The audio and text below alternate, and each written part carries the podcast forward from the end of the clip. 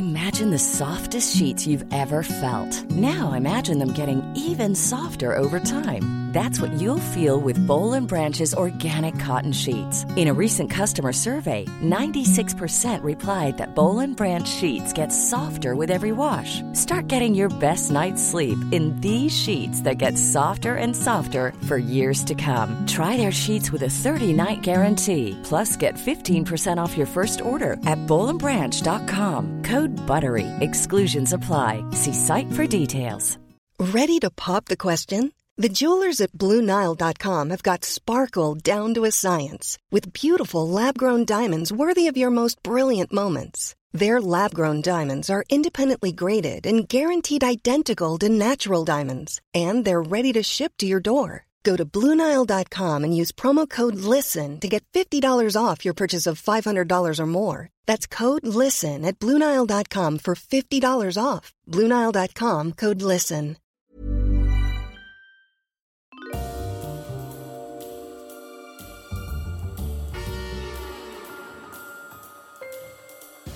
Ladies and gentlemen, welcome to Histories of the Unexpected, the show in which we demonstrate that everything, simply everything you could possibly think of, has its own history, like meadows, sacks, and cod liver oil. I don't know where I get these from, Sam, but I think we should do all of them, starting with sacks. Yeah, yeah, sacks is a really good one. Sa- sacks is all about um, it's all about Tudor England.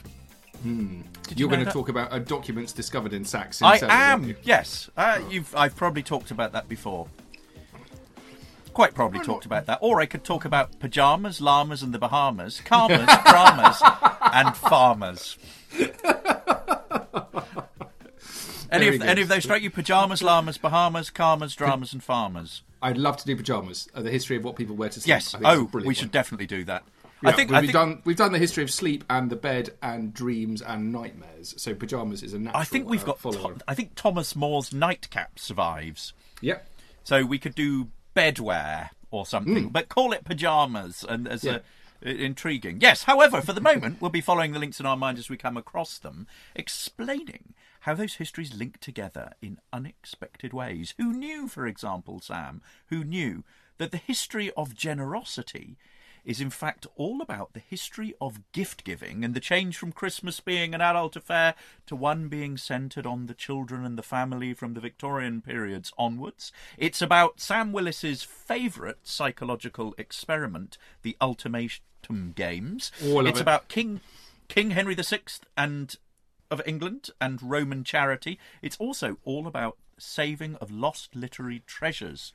Uh, think Austen, Scott, Burns, and the collecting of Shakespeare texts by Henry hmm. Clay Folger and the foundation of the Folger Shakespeare Library in Washington, D.C. Who knew? Or who knew that the history of rats is in fact, yes, of course, it's about infestation, pets, and the medieval tale of the Pied Piper of Hamelin. But it's also about the honoured position of rats in Eastern culture. It's about the plague, of course it is. It's also all about society, economy, and culture and diary writing. And that was one of our that was one of our homeschooling episodes, the history of rats, all about Yeah. the Black Death. Yeah, very good indeed. I was just I was struggling to, to place that one. I couldn't remember it. You're all probably wondering who is telling you these inform, informative, wonderful facts. Let me just say of my fellow presenter that if history were a sacred book, I, I think history is a sacred book, James. Uh, this man would be the hand of affirmation placed upon that book in a gesture of resolution, as symbolic as the swearing in of an American president. He's the man who promises so much from the past and he delivers. A man from whom you can cash the historical checks that he writes. A man for whom resolution is not just a play word. He is Professor Extraordinaire of Early Modern British History at Plymouth University. He is Professor James Daybell. Hello and happy New Year. We're, we're doing this rather late because you've been you've been sort of ill, haven't you? I've been COVIDed. Oh, rotten luck. Um, but you may well be wondering who is that unattributed voice so ably, nobly, despite being on his deathbed, helping Daybell co-pilot this very episode. Well, let's just say that if he were a resolution-related historian, he'd be making absolutely no resolutions at all. So perfect is he already at uncovering the truth about the past. So scrupulous is he in attending only to the facts and nothing but the facts. So judicious is he in sifting the evidence. There's not one iota of partiality in his judgment. The man's a veritable walking history making machine. It's the famous historical adventurer himself, Dr. Sam Willis. the the famous and the ill one. Hello, everyone.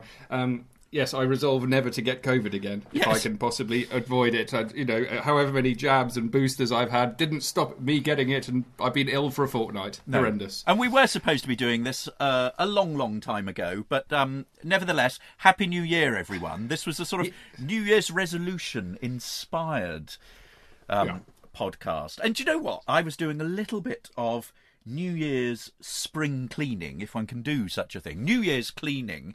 And I was going through all of my paraphernalia in my study, which is, was an absolute mess, and it's now neatly ordered. But I was going through my bottom drawer, which was full of these lovely little black notebooks that I use, and I was I was actually trying to free up space, so I was throwing several of them out, and and I've got it down to I think three remain, and they're ones full of all sorts of manuscript notes from the British Library, and in the 2005 notebook, I chanced upon a little um, slip of paper that had James's New Year's resolutions 2005 No, lovely. on it, and I had seven things that I wanted to do that year. And That's a lot, James. give you a bit of give you a bit of context. I was living in America at the time, in the middle of nowhere in Michigan.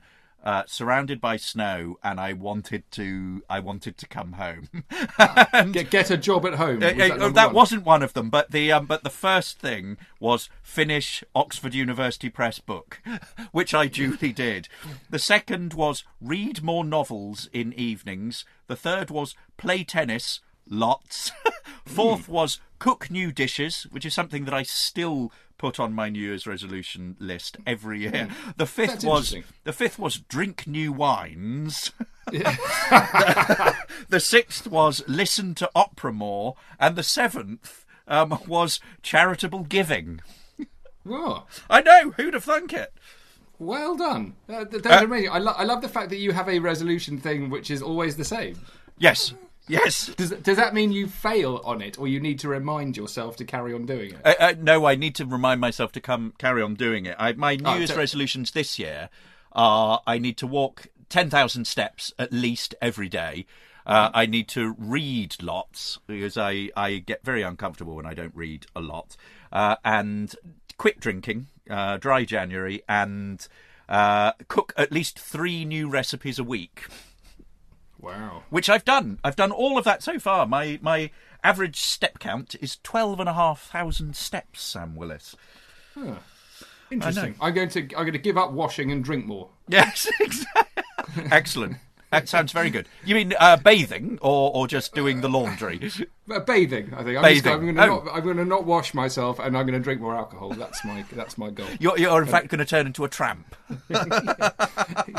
Not that we have anything against tramps, who are No, some, no, some no, of the most intelligent not. and gifted historians out Yes, there. absolutely. Um, However, the point we're making here, I think, with sort of subliminally, is that um, unless you're James, when your resolutions are always the same when it comes to food, uh, resolutions do and can change over time. And I don't just mean personal resolutions here. I mean um, the, the, way that you are uh, affected by uh, the society in which you live. I found a list of resolutions from 1947. This is a, a, a general list, and I was surprised at how um, uh, kind of well, not surprised. I'd, I'd be interesting to see what you think of this, James. Um, improve my disposition, be more understanding, control my temper, improve my character, live a better life. Stop smoking, smoke less, save more money, stop drinking, drink less, be more religious, go to church oftener, be more efficient, do a better job, take better care of my health, take greater part in home life, lose or in some cases gain weight. Um, this is an interesting list, isn't it? 1947. I'd say there are some fairly glaring uh, omissions there. One of which is is is um, probably World War II related, and to stop trying to kill each other and t- or take over the world. Um, what did you think of that list, James? Not surprising or surprising?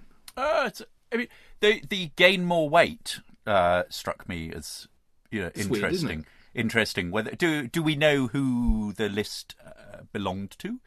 No, um, no, we don't know very much about this list at all. Because I'm imagining know, sort of poor nutrition, post-war rationing still in place. If it's a you know British British list. Um, but yeah, I, I could recognise many of those things with uh, possibly with the exception of gaining more weight. Um, uh, admirable. I'm going to add that to my list. Yes. Well, wash, wash less, drink more, and put on weight. Put on weight. Um, Quit yeah, smoking. but, um, I, yeah, the, the smoking thing's interesting. So I'm, I'm assuming, I literally don't know what I'm talking about here, but I'm assuming fewer people smoke today than did in 1947, which means stop smoking is going to appear less regularly on people's list as time goes on. Uh, presumably. I, although I bet it would depend which part of the world you're in.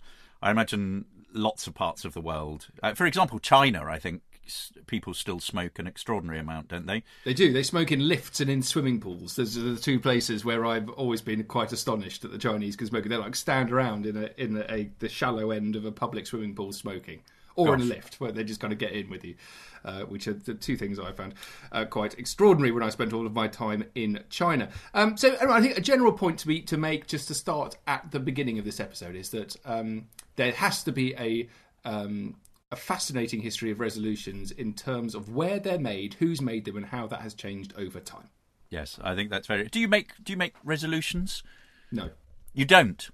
I'm um, no, and I never have done. Uh, uh, I, I don't know why I don't. Um, I think it's probably because of a a subconscious acceptance that I will fail in any resolution I make. Therefore, I won't bother. Yeah. Um, which is another interesting point about resolutions because actually it's all to do with control. And um, one of the interesting things about about the way that's understood in time is often the relationship between human willpower and and uh, uh, there being a higher presence. So it's to do with who's actually control of people's lives and how perception of that has changed and who's responsible for them and how people are actually able to control themselves. I mean, I know if I say I'm not going to drink very more within two weeks, I made a resolution with Jamie, who's hello Jamie, who's um, the editorial whiz behind this podcast, and I, we said we were going to have three weeks off drinking. We were just going to have a break, and within an hour and a half, I was at the I was at the rugby. I went to watch the Chiefs play Harlequins, and I'd completely I'd had four pints of Guinness. I'd completely forgotten With Jamie? and it was um, no, no, no, not with not with Jamie, but the um, uh, yeah. So I mean, it was I, I I'd very firmly made the resolution, but it just literally kind of just didn't sort of fit into my my head. There, there's a Strange, there's a letter by Mark Twain from the 1860s where he makes a New Year's resolution. Um, yesterday, everybody smoked his last cigar, took his last drink, and swore his last oath. He wrote on the 1st of January 1863. Today, we are a pious and exemplary community. Thirty days from now, we shall have cast our reformation to the winds and gone to cutting our ancient shortcomings considerably shorter than ever. We shall also reflect pleasantly upon how we did the same old thing last year about this hmm. time. So the idea. New Year's resolutions have this sort of interesting history that you can trace all the way back to the Babylonians, to the Greeks, to the Romans. Um, but and there is it is a tradition, but I think there for me there is something in it. Um, and there is actually a history of New Year's resolutions and testing whether people have actually kept to them. There's a, a recent YouGov survey said that 35% of people who made resolutions managed to stick to all their goals, and that 50% of people managed to keep some of their resolutions. Apparently, in, in America, 45% of Americans say they usually make New Year's resolution goals. And there's a study uh, by a scholar called Per Carlbring at Stockholm University in Sweden, where they tracked in 2017 the progress of 1,066 people who made New Year's resolutions. And they either, there was, it was quite interesting, they were either, they made two types of resolution.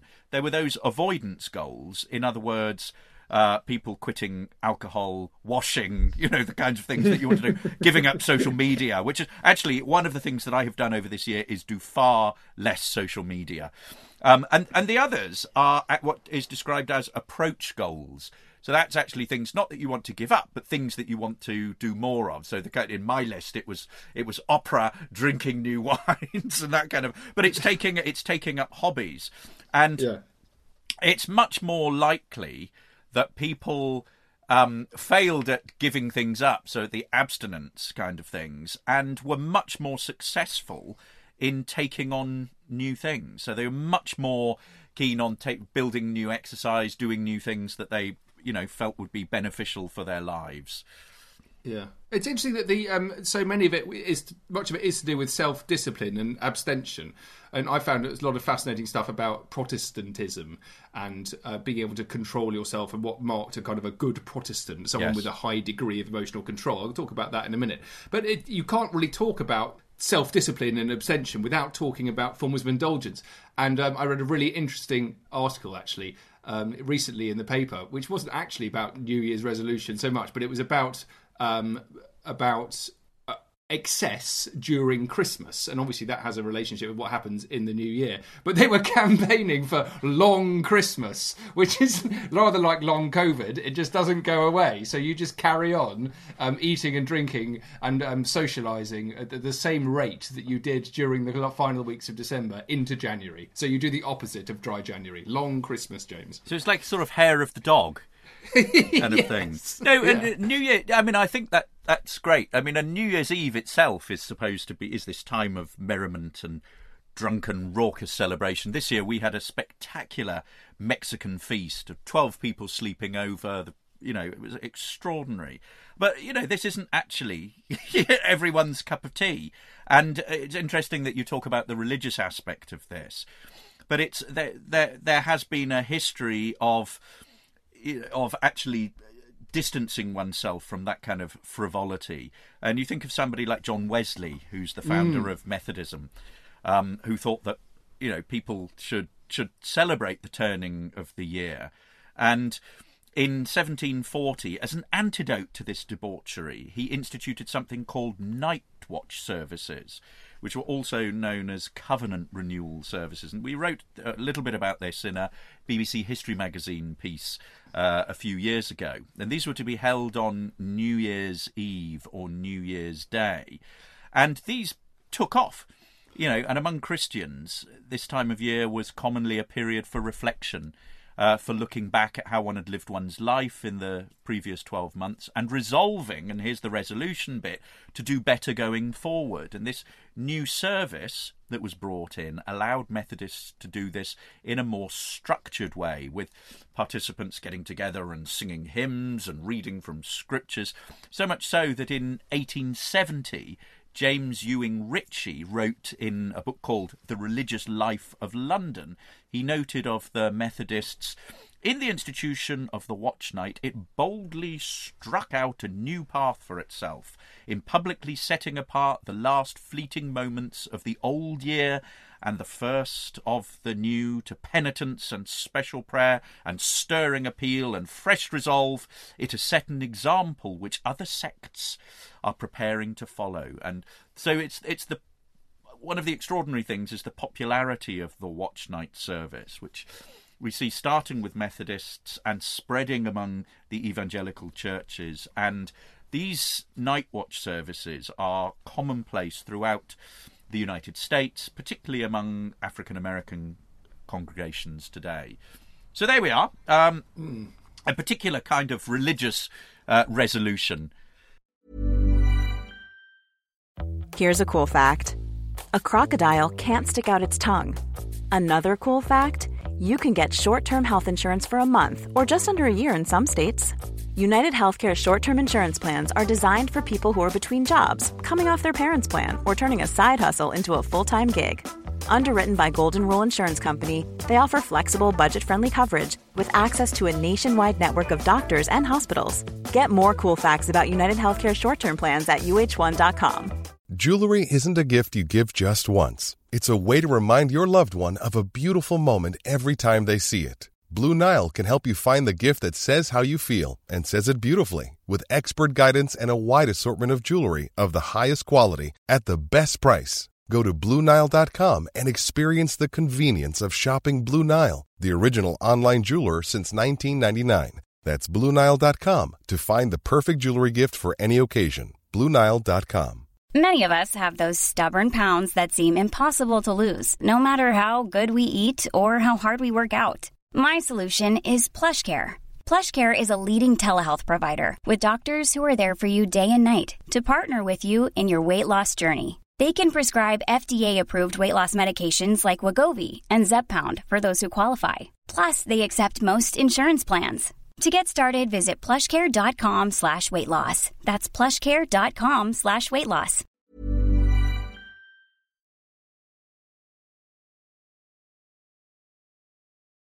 Yeah, I've got a couple of things to say. That the um, I actually came across John Wesley's diary in the research of this, and um, I think he mentions the word resolution sixty six times in his diary. And if you if you want to read an eye opening diary that that is a kind of encapsulates the evan- evangelism and Methodism of the mid 18th century. Wesley's diary is just fantastic. There's a little excerpt here.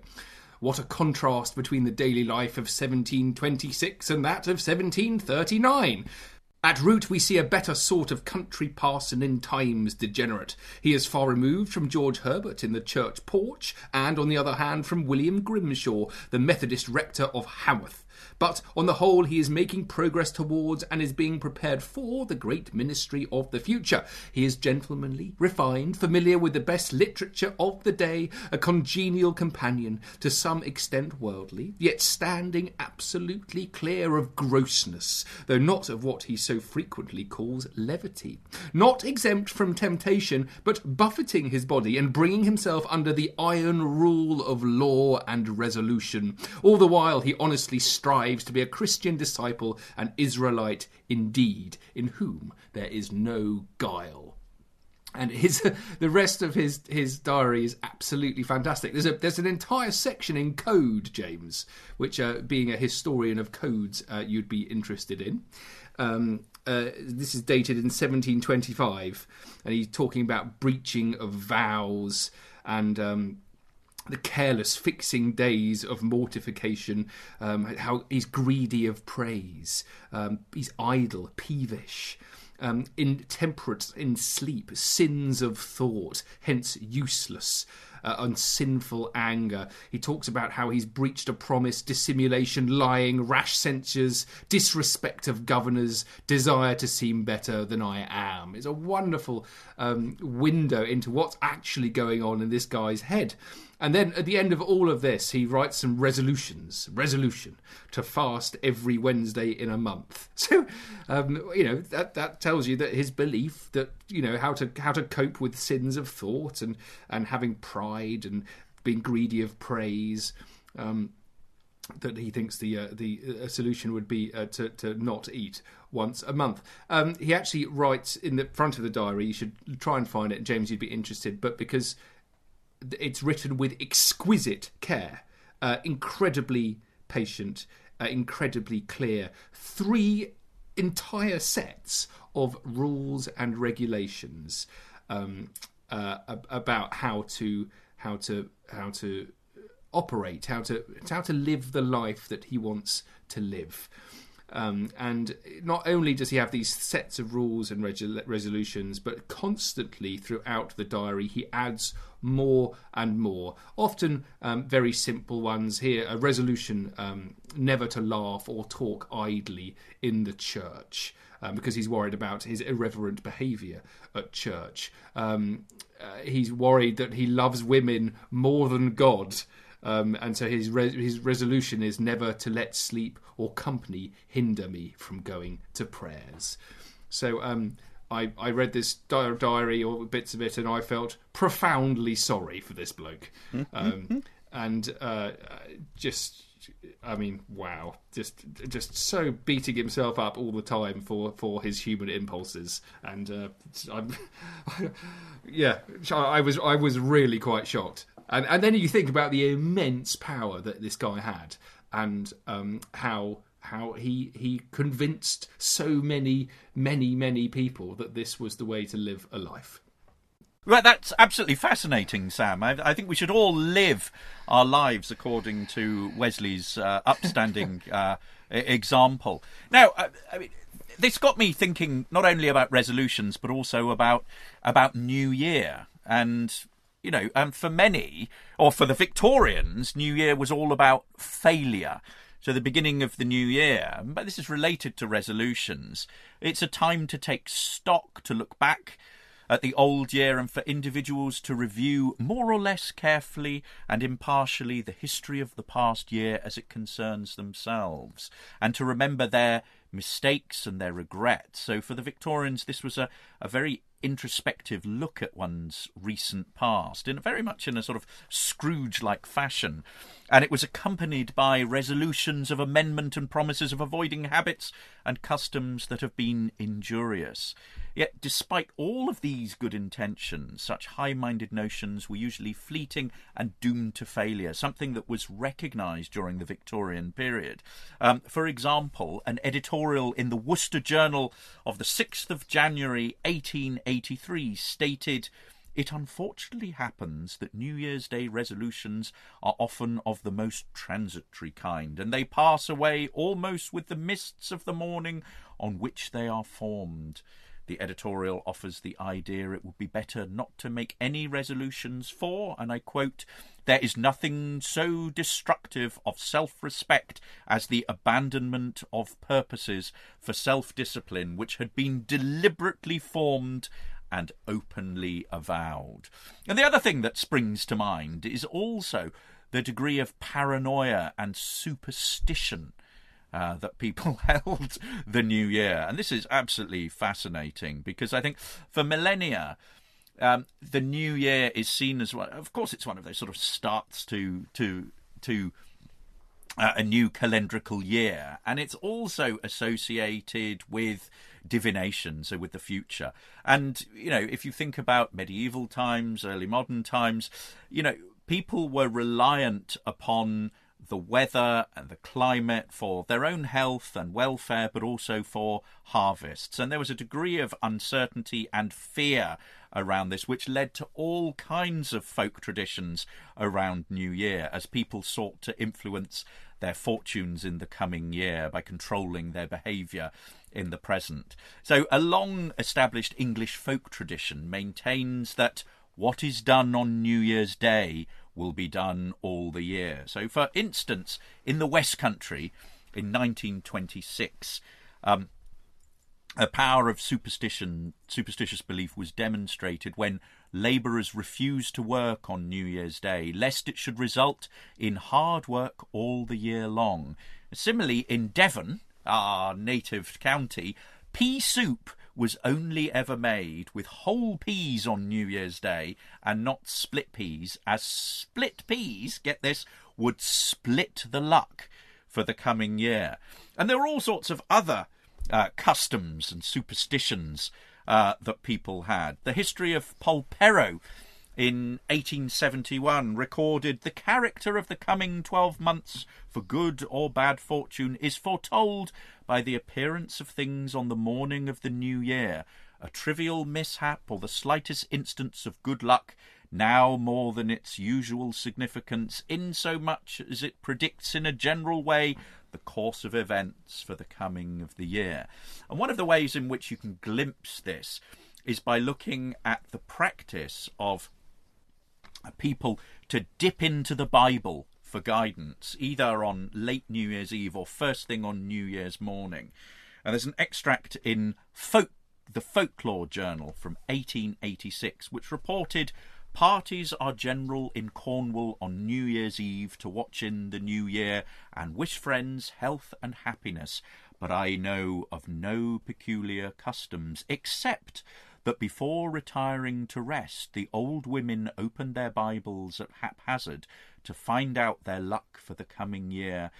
And the text on which the forefinger of the right hand rested was supposed to foretell the future. Uh, there's also something about jumping beans, beans put around a fire, and dependent on which way the beans flipped uh, would determine faith. There's a medieval tradition about throwing shoes over the rafters as a sign of good or ill luck. Uh, quite what that means, we don't really know, but nonetheless, there are records about that. Um, so there we are, Sam. Some New Year's uh, facts and, and frivolities. Yeah, wonderful. I'm just going to end with um the the the way that resolutions are such a, powerful fuel for satirists. With classic example of people promising to do something and then doing something else. Um, the the political.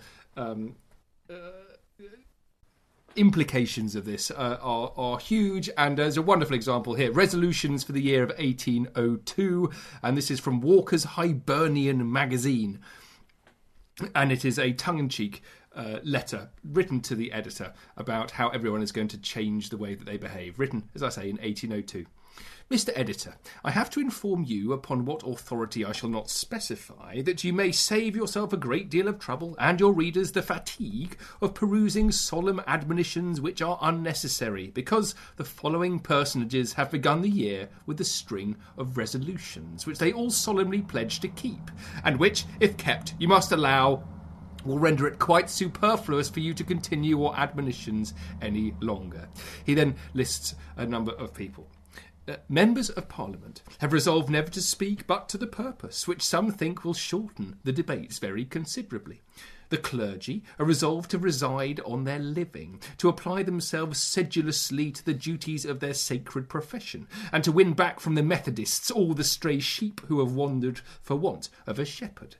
The lawyers are resolved to encourage no causes that can be adjusted by arbitration, to encourage no litigation about trifles, to stick close to the subject in their pleading, not to browbeat the witness, and to give every encouragement to the bench in checking the alarming growth of licentiousness among the upper ranks. The physicians have determined to follow nature in her operations and to prescribe no more than is necessary, and to be very moderate in their fees. People of fashion are resolved to discourage all games of chance that are played for higher sums than sixpence each per game, or rubber, or pool, and this, it is supposed, will make a considerable difference in the incomes of some of the first families of the kingdom. And he ends Citizens and citizens' wives are resolved no longer to ape fashions and manners which fit awkwardly on their persons and more awkwardly on their purses, which is done with the kind view of lessening the whereases in the Gazette. So there you are, James. Lovely long list of um, of satirical uh, resolutions for your enjoyment. Guys, I hope you've very much enjoyed our history of resolutions. We've got so much more coming for you this year. I don't think I need to make a resolution to say there's going to be lots of interesting stuff coming because, as always, there will be interesting material coming from the great histories of the unexpected. To find out more, do please follow me on social media. I'm at Dr. Sam Willis. And if you're interested in the history of the sea, please check out my other podcast, the Mariner's Mirror podcast. Yes, make a resolution to do that. And you can follow me on Twitter at James Daybell. You can follow the podcast at Unexpected Pod. We are also all over social media. You can friend us on Facebook. You can check us out on Instagram. You can check out our all singing, all dancing website, historiesoftheunexpected.com, for our back catalogue. And should you wish to be a patron, head over to patreon.com where you can support all that we are doing in order to change the way in which people think about history. And also, should you wish a signed copy of any of our books, our big book, Histories of the Unexpected, or our smaller volumes on the Vikings, the Romans, the Tudors, and World War II, you can hit us up on our website, email us, and you can buy cop- signed copies of our books for the new year. Wonderful stuff, guys. We'll be back again soon. Cheerio! Bye, guys, and Happy New Year, if it's not too late.